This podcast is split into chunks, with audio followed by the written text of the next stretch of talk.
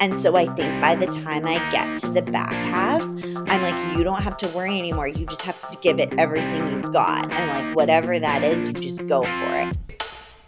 Welcome back to the first guest interview of 2024.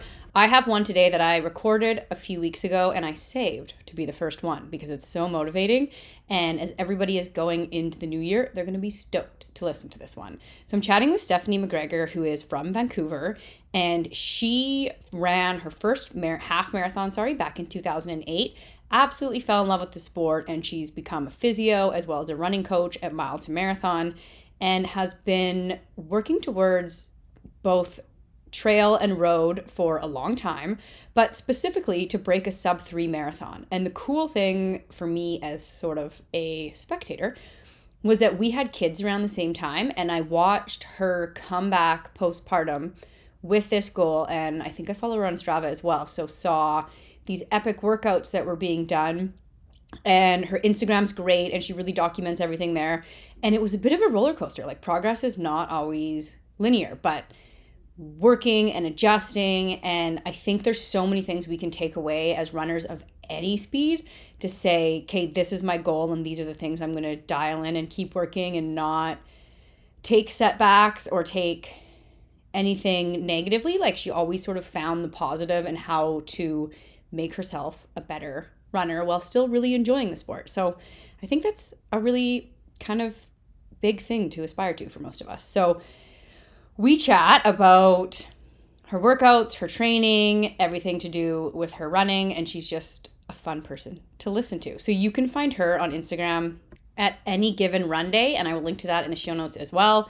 And yeah, I definitely encourage you to go there. I also encourage you to go to our new Instagram at Trail Running Women Pod, which is pretty new, and we are still trying to build up our community there. And I put this out in our little solo cast last week that my goal is to have as many followers as we do downloads, and right now we do not. So if that's you, go find us there because that's where we want to suggest guests and put in questions for trail tips episodes and all those fun things. If you are looking for coaching, I have a few more spots, I think two left. So if you are looking, please do reach out. And again, you can find that at just the Trail Running Women Pod. Instagram is probably the easiest way. I might do bonus episodes throughout mat leave if I can. And so you can find the Patreon there too and a backlog of episodes. So go head over and look at that link and see if that's interested to, interesting to you or a way you'd like to support the show. And lastly, I had a lot of requests for pre-made 50k plans last year, and I don't normally do them. So I was trying to find a way to do one where I could make it sort of unique because I don't want to just send a PDF home with someone and say, okay, do this.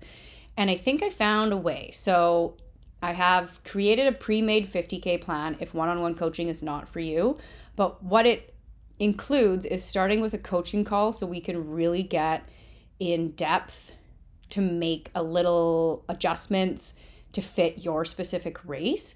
And there's more details on my website, which you can also find the link to that through the Instagram. I'll just have everything funnel through there because that's probably the easiest. So we can make it match you. And I understand one on one coaching is not for everybody, so sometimes this option is better. So you can also just find me on Instagram for more details on that. Okay, again, that's Trail Running Women Pod. So I'm going to leave it at that. And thank you guys, as always, for listening, for rating, for reviewing, for everything you do. So here is Steph. We have a show today that I'm really excited to get into, a little bit more catered to the road, but somebody that I've been following along on their journey to break the sub three hour marathon. And the unique part about our story is that we had our sons around the same time, which was kind of how we met each other too. So it's been so fun to see you get back to running so fit and to work so hard and your story is so inspiring. So thank you so much for joining us, Steph. Thank you for having me. So, yeah, let's get some history on your running actually because some of this I don't know before we met. I mean, I know you've always been fast, but how about when you were a kid, if you were an athlete, if you ran at school and, and kind of how you got into running? Um, I did run in school, but not very seriously. I'm more so was that like jack of all trades, master of none athlete where I played like every single sport under the sun and was always like on every team, but never the best player. Um, my main sport, I would say, was soccer. So I played that pretty much until I started running marathons. So, like into 2012, I guess it would be. Okay. And how old are you now? Oh, 38. we're, we're similar ages too. It's funny how it sneaks up on you, hey? I know. I'm like, oh, how old am I? Everyone always asks how old your children are, but never yourself. I know, I know. And it's hard when your children are growing so fast because suddenly you can see how like fast time actually goes. A hundred percent. Yeah, it's wild. But okay, so your first marathon was 2012. Let's get into a bit before that. Um, races you did or distances you did and kind of what it was about the marathon that made you excited. Yeah, so I I actually started trail running so I did a bit more cross country in high school than I did like track or any other running. So when I got a bit more into running, I did a bit more really short, more short distance kind of trail races. The local series that's on the North Shore, like Phantom Run and Hallows Eve, those were kind of my first races that I did. I ran in Pacific Spirit Park with a friend while I was doing kinesiology at UBC. Um, but then I did my first half marathon in 2008. Um, and I did it. If you've heard me on another podcast, I always retell this story because I think it's amazing. But I started doing half marathons because I had a friend who was diagnosed with a rare blood condition and she ended up getting a double lung transplant. And about six months after that, she ran a half marathon. And I was just like, wow, if you can do that, I have zero excuses. I'm going to do it too. So she oh, kind of sparked my running journey. Yeah, no kidding. Yeah. Uh, I mean, before we move on, how's she doing now? Um, she's amazing. I still see her. She did run a marathon after the lung transplant. Um, she hasn't in a while, but I'm tr- currently trying to convince her that she should do New York in 2025 and that she should fundraise and we could raise a bunch of money and get her there. So that's my current kind of like push for her. Yeah, that's a great idea. I'm I will donate to that and spread the word for sure if you get that okay, I will let you know if I can convince her. so the other unique part about your story and i'm sure you do some trail running now as well is that quite often we get people who ran roads and were going after marathon times and then they found trail running and never looked back but mm-hmm. it feels like you kind of went the opposite on where your passion really lies yeah and i have gone back and forth between trail and road and i love trail running i've done six ultras and a 50 miler in there. And if I had more time to get out on the trails, that's probably what I would do more of. But pretty much once I got pretty close to when I got pregnant was kind of when I stopped trail running as much, just mostly out of time. Yeah, yeah, that's a really good point. And the cool thing about what you're doing with the marathons now is that you can still go for an exploring trail run without any pressure of if it mimics your race or whatever when you do have the time. Exactly. Okay, so you run that first half marathon.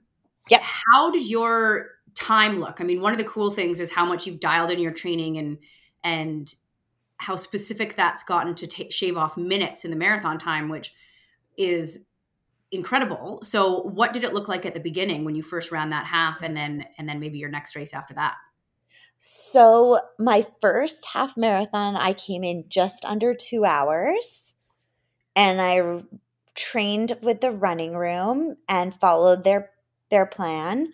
So yeah, my first half I did 2 hours and then I can't remember kind of the sequence, but of the times, but I know it was two hours. And then I think I did something different and like stopped running, maybe went to the gym more. I don't know what I did, but I slowly started doing more halves.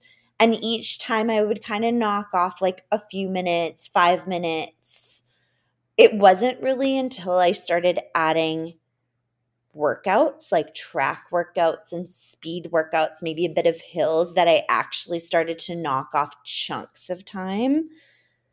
I would kind of like stay in the 150 to two hour zone for a few of them. And then, yeah, once I started to add more dip, like timed workouts, track workouts, that sort of stuff, I went to like 145, 140. And then after I ran a BQ in 2014, so I qualified for Boston in 2014 at the California Marathon, I came back and ran first half, maybe like 12 weeks later, and I ran 135 crazy. So it's like having that extra endurance base plus some speed workouts was the biggest impact, hey?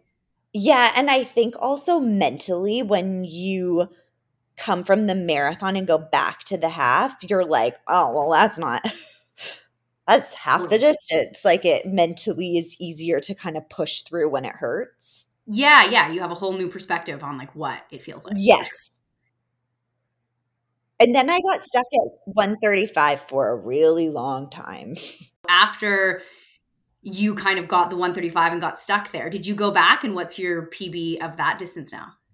Yeah, so I got stuck there for a while. Like I probably ran eight half marathons in the 135s and could not break it.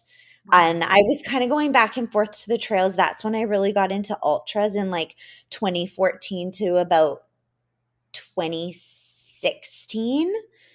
And then I ended up reaching out to Mile to Marathon in 2017 and was like, hey, I'm stuck here. I just ran finless and Arm in the September and I really wanted to break 135 in the half. And I reached out to Mile to Marathon and I said, do you think you could train me to run to break 135 in six weeks? And they were like, yes and then I ran a Boundary Bay half and I ran 128.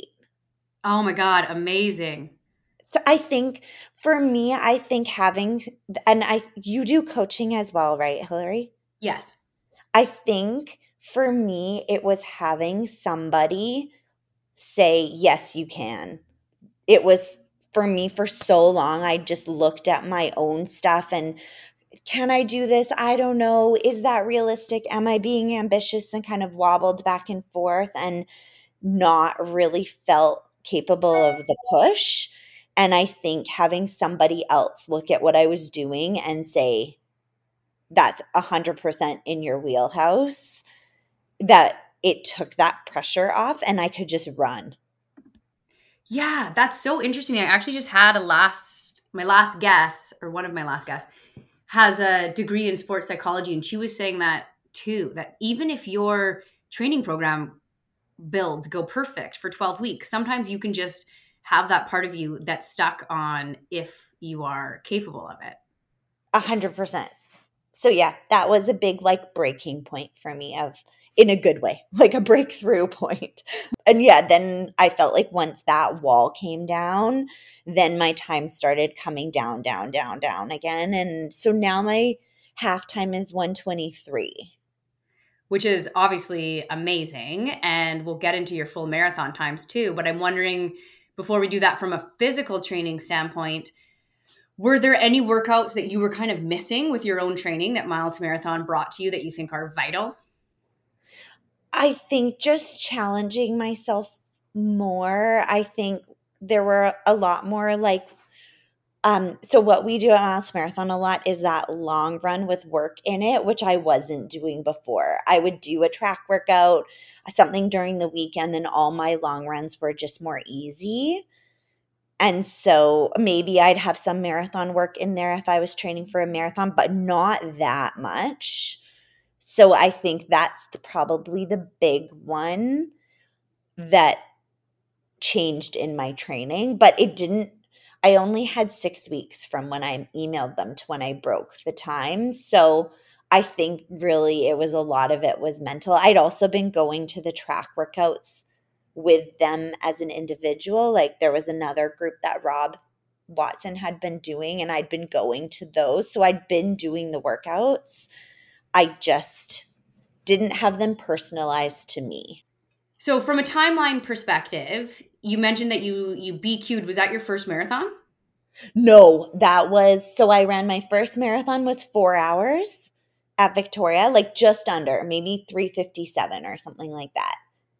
And then my next marathon I ran I was actually like I've crossed the line. I'm like, I'm done. That's good. One and done. And then the girl that I had been training with at the running room, she was like, you know, you ran that really well. Like you negative split it. You did an awesome race. I think you should do it again. I think you could qualify for Boston. And I was like, no, thanks. I'm not interested. Like that's enough for me. And then I read that book, Marathon Woman. Yeah. By um, Kathrine Switzer. Switzer. Yeah. And I just I read it and I was like, wow, that's so cool that I actually like uh, could have a chance to do this.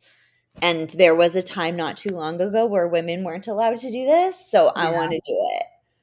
So yeah, then I ran BMO in that May, so like 6 months later and I ran 345 and then I ran CIM in 2014 and I ran 332, which at that time was a BQ. That I find this really cool because quite often what happens when we get people that have run a sub three marathon is they're like, oh yeah, I just ran a marathon and it was 320 and people were like, oh, that's fast. And I was like, was it? Um, you know, yeah. like where they just have yeah. this like, crazy time and i think that is cool but it's hard to relate to but your initial times both in the half and the full they're certainly not slow but they're relatable to people i, th- I feel like they're common first time go at it if you're like oh i actually can get to the start and not get hurt and feel pretty good during the training like they're a common starting time yeah, they're both within two minutes of mine, also. So that makes so oh, much sense. Yeah. And then, I mean, I did not have the same end progression, but there's still time. there's lots of time. I'm stuck at 131 right now, which is a frustrating place to be. But oh. talk about a I mental mean, barrier. Well, my before I ran the three hours, I was stuck at three hours and 22 seconds. Oh, I feel your stuck pain. yeah, I was just looking at your Instagram post this morning too about like it not being linear, and I was like, oh my god, I can't wait to get into that. so, I mean, obviously, when you're seeing improvements like that too, especially if it's five minutes at a time, that's almost a fun way of doing it because oh yeah, yeah, you're like you're gonna see some progress almost every time. Like, there's no jump big enough where you're like, okay, you know it's going to take a whole lot of work. Like you can just keep improving bits and bits and bits and getting more experience. So after your bq um, and after you read this book was that kind of when the idea of a sub three started to get into your mind or when did that happen? No. I honestly if you had told me then that i would run a sub three hour marathon i would have never believed you ever. Um i then I was like, I'm good, ticked that box, like, tick, got my Boston. And then I just went to the trails. And then I did a 50 miler and a couple 50Ks and just really did a lot of trail running until 2016 when I ran Boston. And when I ran Boston, I was in this headspace of I do not like the marathon it's not very fun. The trails are where I have fun. The marathon is not for me. I'm just doing it to tick a box. And I just tried to cram the training in. Like, how little can I do and get the same result kind of attitude. and which I can tell you did not go well. and I had I enjoyed Boston like I had lots of fun but I I did not run well. I didn't fuel well. I didn't train well. I didn't execute it well. like, like nothing about it was good except for the actual like I did have fun on the course. But yeah, and then I thought I had a faster marathon in me. And because I did so badly at Boston, I had this very, very strong, I need to redeem myself feeling. Like I had this feeling that I, I yeah, I really needed redemption and to prove that because I think at Boston, I think I ran like 354. And so I had I had this thing of like, do I even deserve to be there? Did I deserve that BQ? Was it a fluke? Like that kind of attitude. And so I really felt this need for redemption. And so I like, I almost ran a marathon, like Calgary marathon, like a month later to try and redeem myself. And then I almost ran Edmonton to again for the uh-huh. same thing. And then that feeling kind of passed, but I ended up signing up for BMO in 2017 and again tried to cram the training again this attitude of like I don't love the marathon but I want redemption. And I trained for like a 315 marathon in my brain but I now looking back I did not train well. And I I just I ran it really badly. I went out too fast. I hit the wall. I had like a horrible experience at the crossing the line and I crossed the line and I was like I am not doing that again until I can run closer to 3 hours. Oh and I, wow, interesting. I was just like I am done. I don't want to do that again. And I didn't think I would run under 3 hours, but I just was like in my head I was thinking like 305, 310, like those kind of times. Mm-hmm. And I just didn't run a marathon again until 2021. Wow. Wild. Yeah. I was just like, I can't do this. I I crossed. You know, when you see those people and they're like blanked out, they are like, they look awful. I was that person crossing yes. Yes. I, and that's when people are like, is this sport healthy? Like this I know I was like I felt like like a shell of a human crossing it. And what time was that? I think I I still ran a PB. It was 324, but I ran it so bad. Like I think I was on pace the whole time, probably to run 310. And then I hit the wall at the seawall so hard at 30K. I think I was running I went from running like a 435 pace to running a 545 pace for the last 10K. Which is such a common marathon issue. Oh, right? it was, yes. It was like, and it's, yeah, it freaked me out. It was such an awful feeling that I was like, I never want to feel like this again. I'm not doing that again. So, the interesting part about this timeline, too, is that I sort of thought we were going to get to where you were really close and everything was going really well and then there was covid and then or sorry and then you oh. were pregnant and then there was covid and forced breaks. But it sounds like those things kind of came when you were already taking some space. Yeah so after i ran bmo i was just like i don't want to do this again. And so then i was just like i'm gonna see how fast i can get in the half and try and whittle the time down there and then I'll come back to the marathon. I didn't think it was going to be as long as it was. So then I rem- I like whittled my time down from 2017 when I broke 3 or broke 90 minutes. And then I remember in 2019 we were like ready to or sorry 2018 we were like we're ready to start a family and I was running Victoria half. And I remember thinking before Victoria half, this might be the fastest you're ever going to be. So just go for it. Like you'll never, you're going to have a baby after this. You'll never be this fast again. and I ran 125 something in Victoria. Which is a fantastic time, but it's so funny how we have that thought when it is completely yeah. true, right?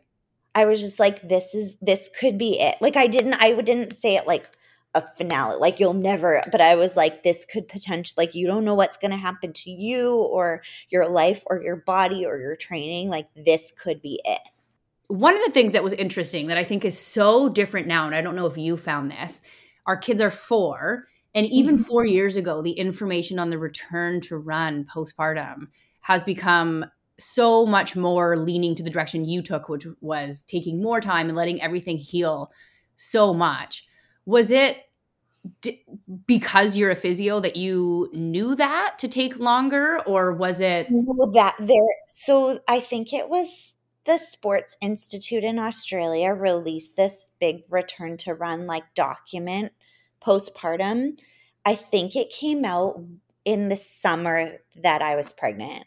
So I had seen that and like I had started to go to pelvic floor physio beforehand because probably because I'm a physio, like you're right, probably partly that. And then this document had come out and like the research all made sense. And so it was more based on like, instead of having a timeline, it was more based on you have to be able to do these things. And like, instead of it was likely 12 weeks, but it was more based on you have to complete these milestones before you can run. And it made sense to me because it was things like you should be able to hop before you can run, which is what I do with every other injury. So, uh, not that postpartum is an injury, but it can be in some cases. So, kind of thought of it in a similar way. So, I think seeing that before, I was glad I saw it before because I was mentally prepared that I would likely be 12 weeks. And then working with a pelvic floor physio beforehand, we had discussed that kind of timeline beforehand. So, yeah, that was kind of all like my plan going in. Did you find it difficult when it wasn't as like there was a lot more people myself included just like going out right away and being like oh just see what happens because we didn't know as much about it to kind of be the one of the first to like really take the proper time. I think it was but only from my own like jealousy point of view.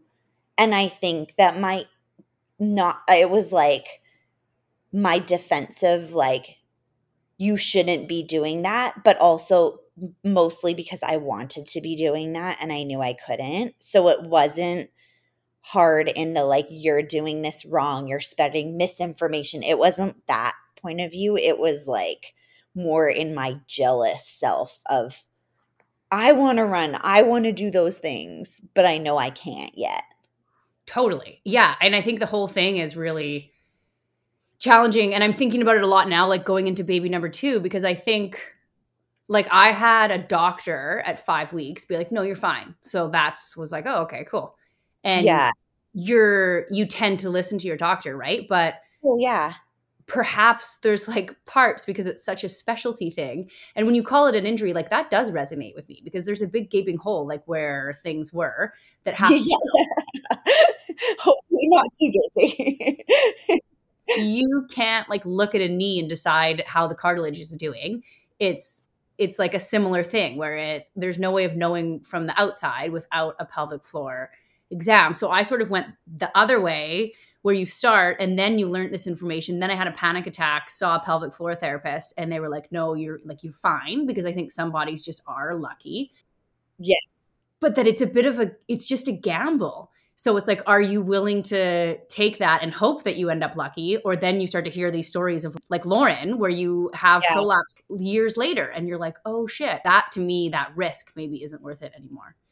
I, yeah, I think thinking of it more and like taking away a timeline and thinking of it more as like milestones is easier because then it makes it more that narrative of like it's not a one size fits all. Everyone's experience is so different. And if you think of it more of these are the things I need to be able to do, and this is the right person to go to that can tell me if that's okay, then that I think is a better model to follow because then it does take away that whole a doctor just being like, yep, time's passed, you can run. And or or really somebody that just doesn't understand what kind of running you're doing too. Yeah, and I think you nailed it on the head too like when you see somebody before and after they have a proper gauge on what has actually changed for you too and where you need to get back to. Yeah, and uh, just a little like pelvic floor physio plug if anyone's pregnant out there is that they also can give you really good tips about labor and delivery. So that was also a really helpful thing from a first time experience like first child to have somebody yeah. also give you those kind of tips. So but yeah, it's just somebody that knows you before and after. So when you were kind of going through this time, were you thinking that you wanted to come back and do a marathon or or what were your return to running goals like? I think I can, I honestly can't remember what I was thinking at that time except for just like I want to run. um but I'm pretty sure cuz like my whole plan beforehand was get my half time down and then eventually I'll go back to the marathon. So I think that knowing that a 125 would get me like in that 3 to 310 range i definitely think that was on my radar but like not in an in a significant way not in a i have a plan but yeah i definitely was at that point i just wanted to run.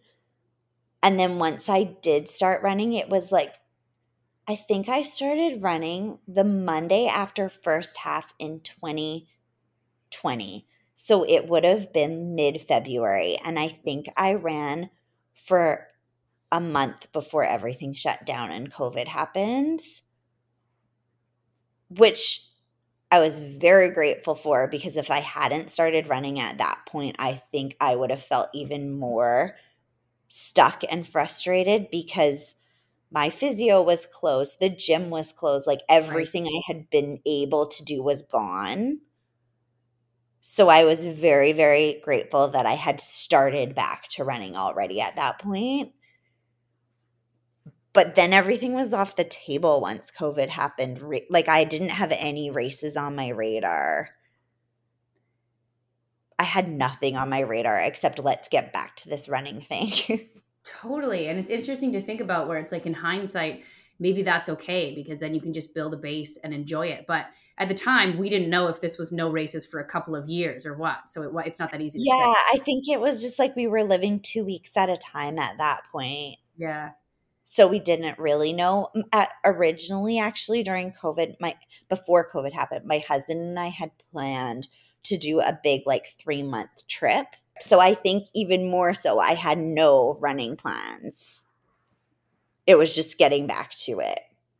So, I mean, since then, your kind of mm-hmm. journey to the sub three has been awesome to watch from the outside and seemingly pretty intense. And like you said, not linear with some awesome workouts and some serious work.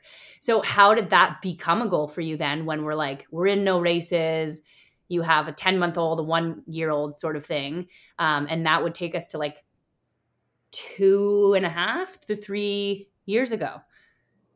Um, honestly, I think that what put it on my radar is this is really like might come out weird, but I have a group of girlfriends. There's like five of us, six of us, and at the time when I ran Victoria half, I was the fastest friend I'm using like air quotes because I don't really like track that with my friends. But I was the fastest of our friend group.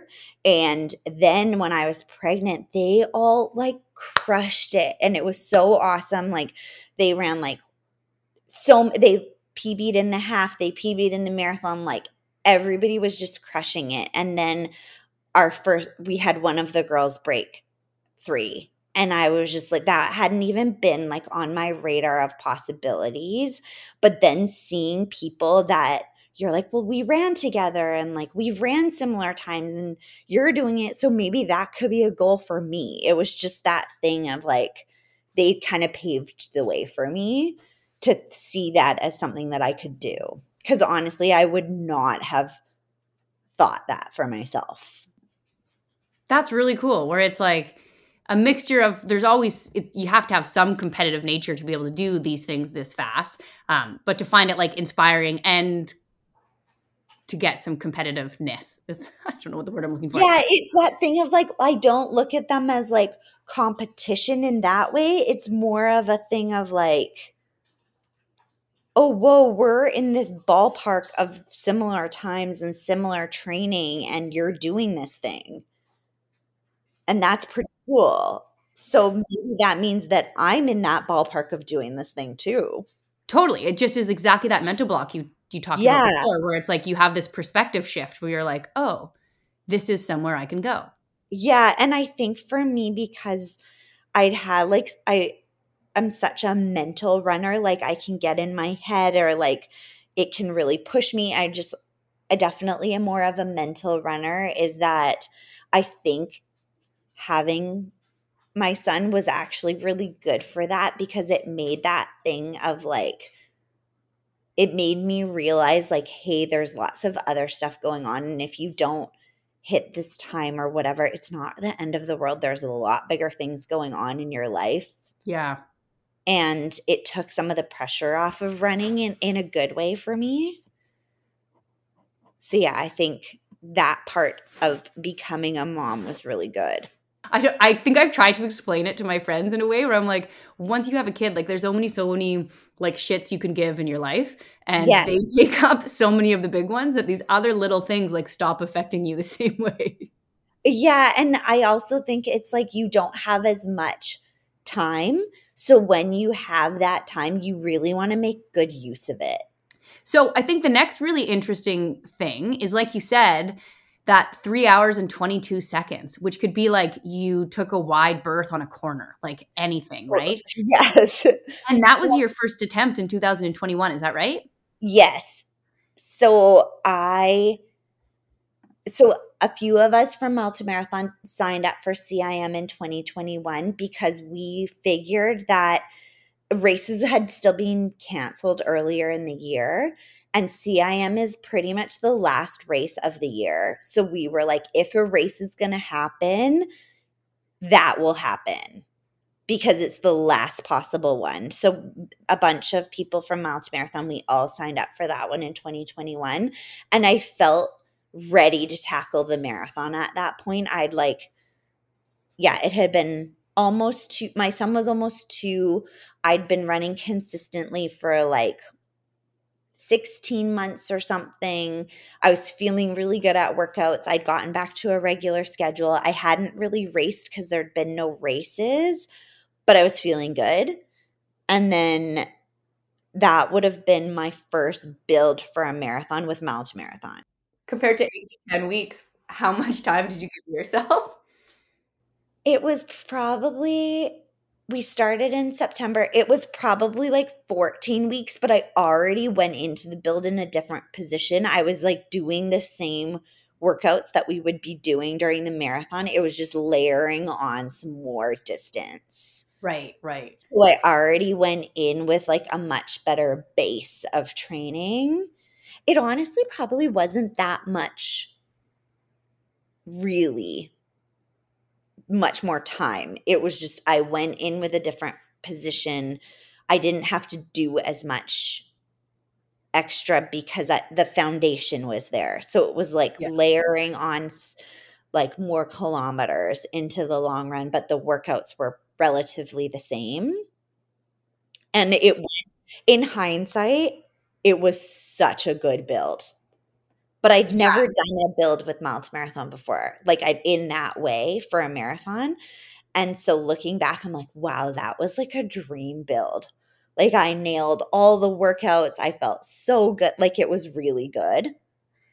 But I had nothing to compare it to. So I went into that 2021 marathon so incredibly nervous.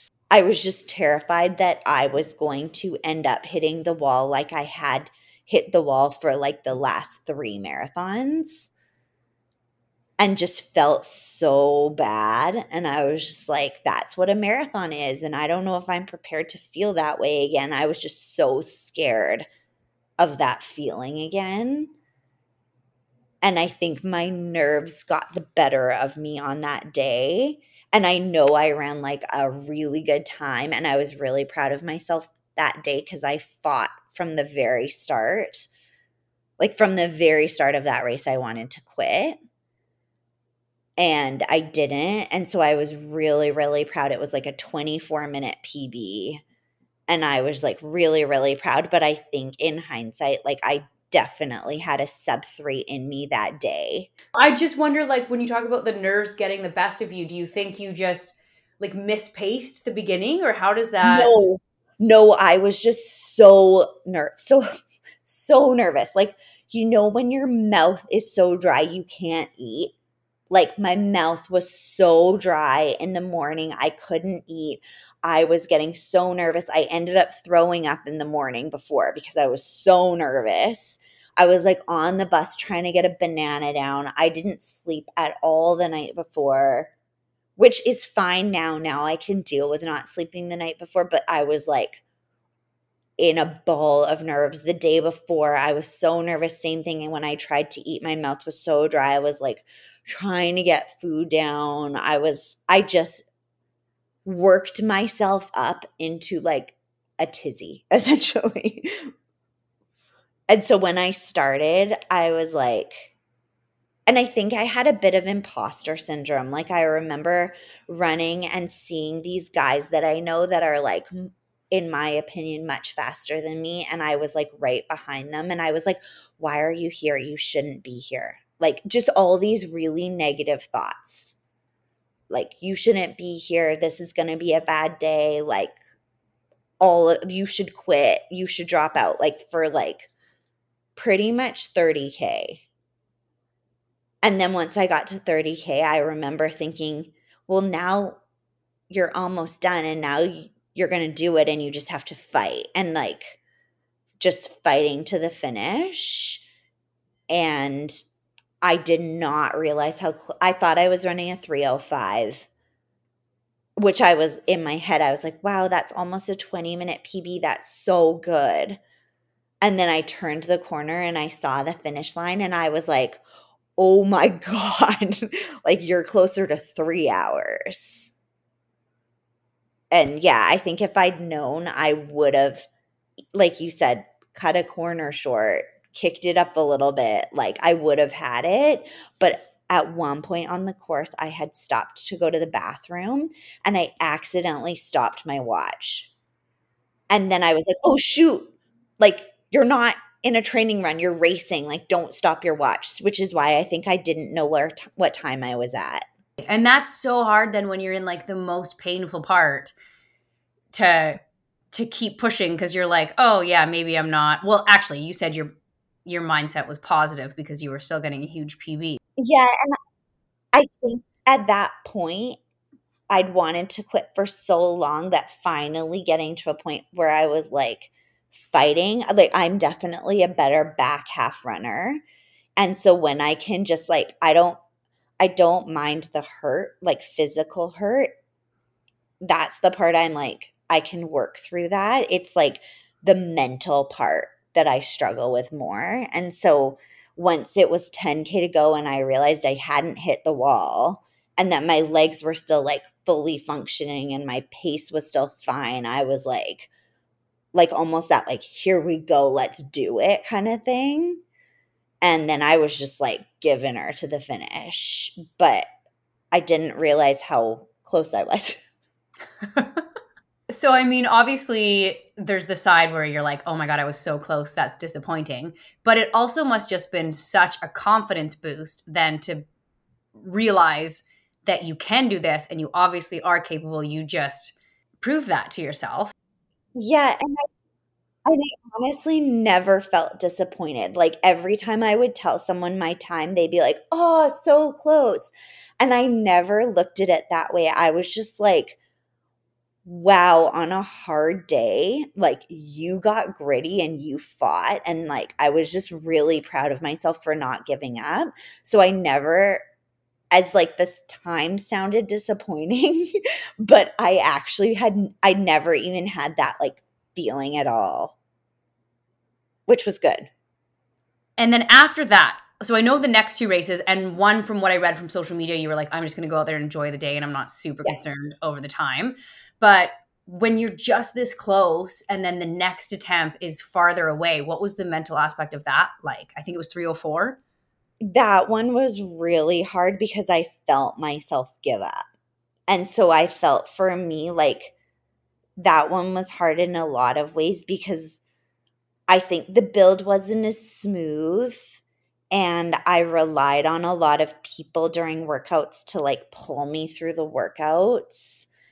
And then on the day when I was out there by myself, I just like I I remember just so many times like on the course just like kind of packing it in, which was in the moment I was like no you're like so one thing that I had told myself going in was because I stopped at CIM to go to the bathroom in Berlin, I was like, well, if you don't stop to go to the bathroom, you're going to run a sub 3.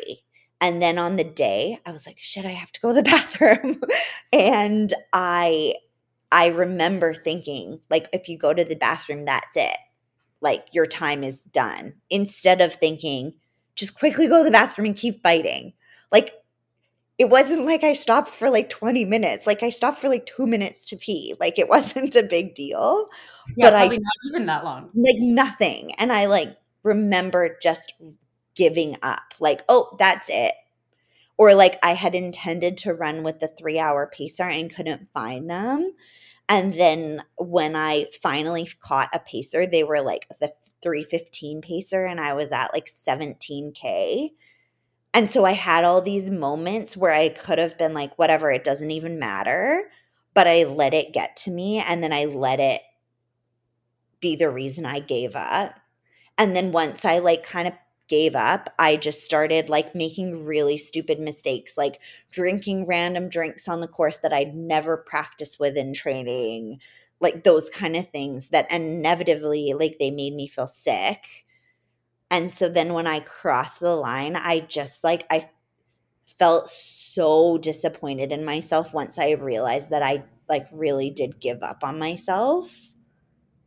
But because it was still a really good time, like 304 is such a good time still, I felt like I couldn't talk about it because until like and I was traveling so I couldn't really talk to my friends who would understand about it.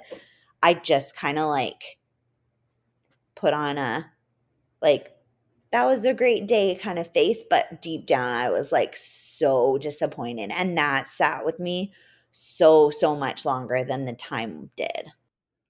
Yeah, isn't that a weird thing to feel that like empathetic for how other people are gonna see comparing themselves to yours, where you feel like you can't be honest about how it was? Yeah, like I was just like, I'm gonna get so much like I knew that the comments were to like but it's such a good time but you still ran so strong but you still you know like it was like that wasn't the point and I felt like I couldn't communicate or the worst of like like now I feel bad about myself because you ran whatever faster than me and you're upset. Yeah, for sure. Which is like that's somebody's own shit because you should be able to say this is a great time. Yes, I know I did not reach my full potential today, and that's what's going to make me come back and try again.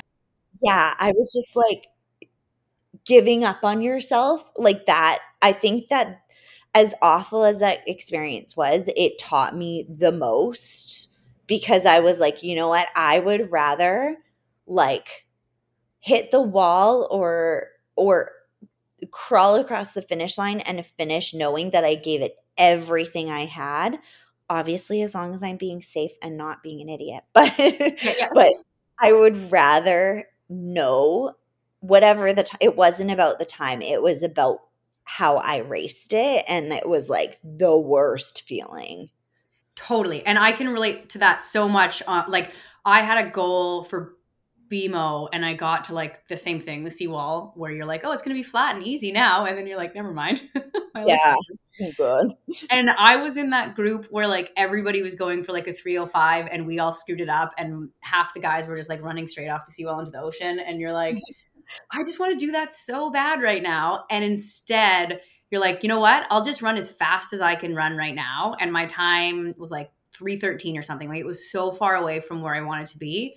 But not giving up and being like, let's just see how you finish, regardless of the time, um, did feel really good. So I know what you mean. Like if if that was 15 minutes faster than I wanted, but I felt like I didn't, like I sort of just let the, the pain make my decision. Yeah, that's way more heartbreaking it's it's it's that feeling of like i feel like you run these distances these races to like like i'm not winning i'm not winning the marathon so i'm running it to get the best out of myself and yeah. when you don't get the best out of yourself that feeling it's like why did i do this then like why did i spend hours and hours training and flying here or traveling or whatever and then just give up.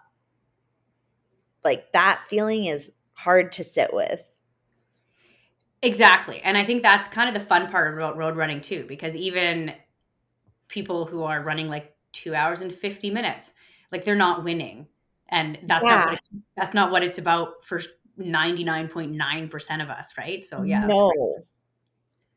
So then did this have something to do and maybe my perspective on it wasn't actually the truth but your next one i think was like a 208 and you were like i just want to enjoy this course my friends are here um, was that did you just need a mental break or what was that one like for you?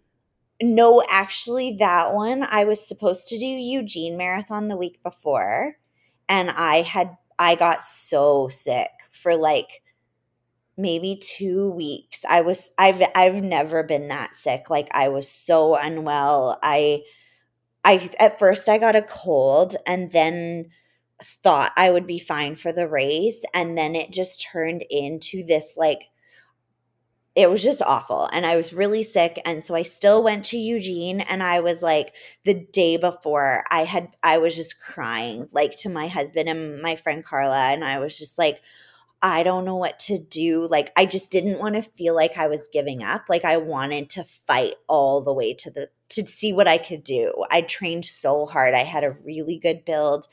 I worked with a nutritionist. I dialed in all my nutrition for the race. Like, I was so prepared. And I, I was so sick. I started Eugene, and then at six miles, I was like, I can't do this. Like I my heart rate was so high I couldn't catch my breath. Like the effort was so hard. So I ended up dropping out at half and I I was like I can't do this. And so then BMO was the following week and I remember thinking like if I can do a workout on Wednesday, like I usually do kilometer repeats before race day. I was like, if I can do kilometer re- repeats on Wednesday and feel good, because I had started to feel better, that then I'll do BMO. And I did, and I felt good. And I was just like, okay, we're doing this. But I knew that after being sick for like two and a half weeks and a harder course, I was just like, I didn't think that it was safe to stay with the same time plan. So I went out with like a more conservative goal and I had the best time. Like I had the best, it taught me so much. Like I think I had been so nervous still going into the marathon each time.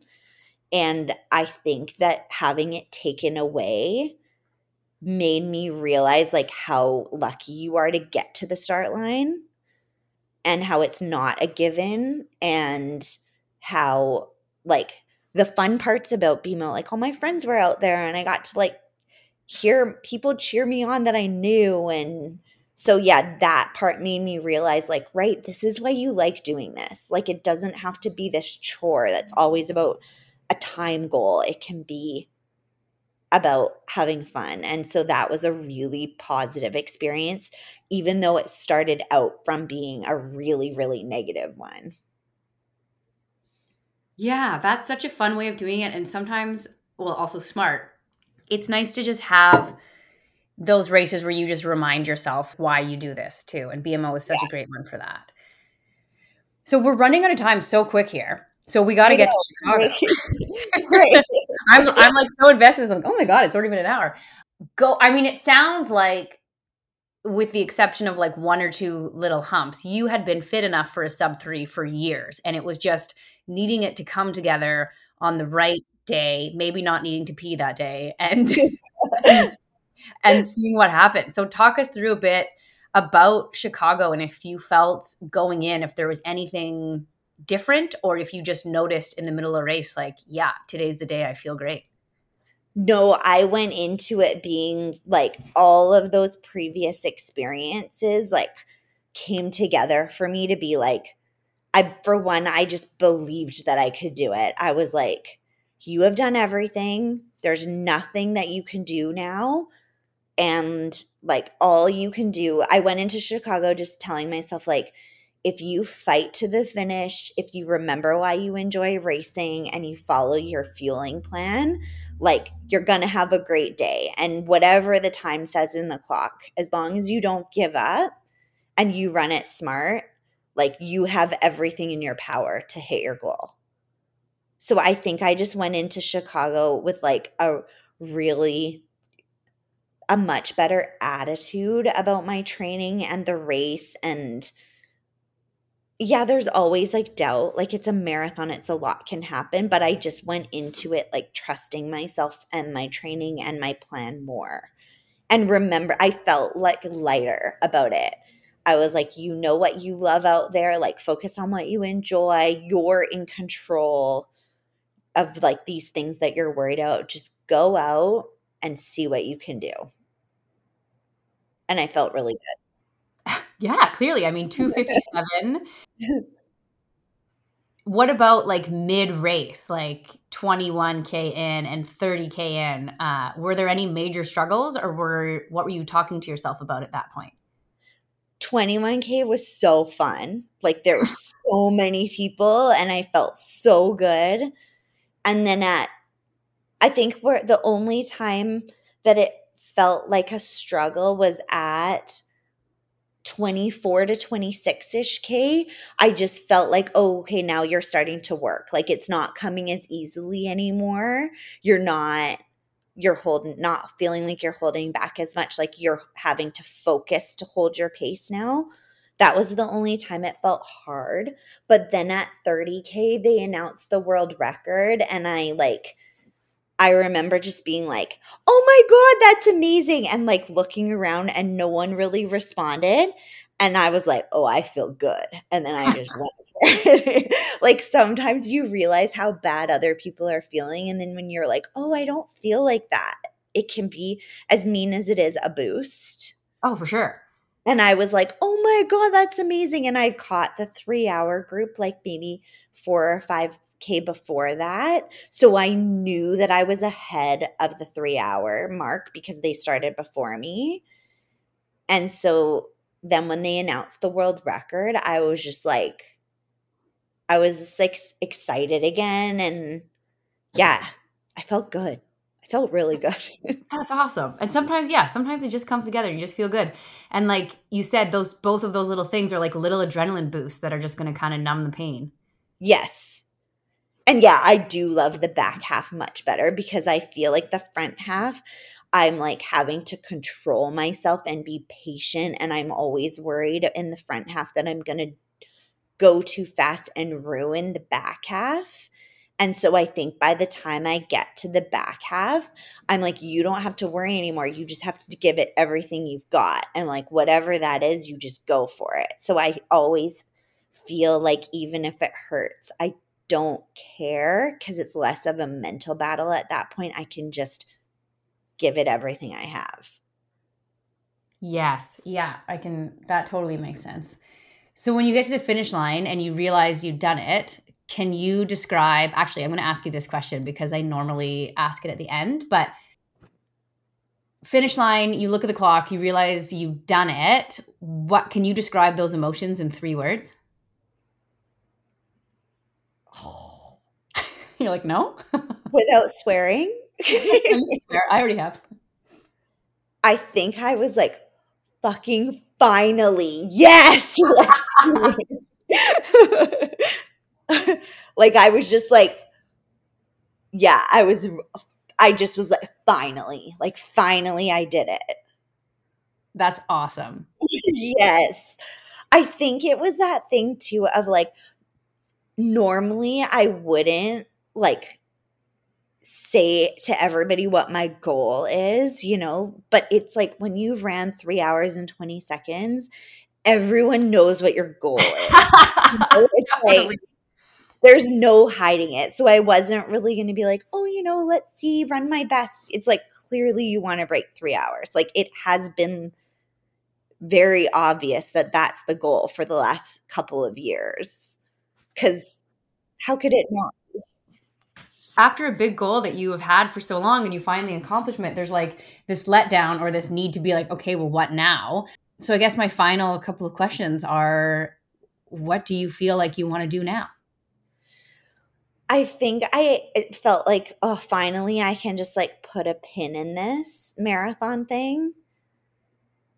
I think I felt like, you know, when you're barely like, you're trying to knock off like a minute or two minute, the actual paces are not that different.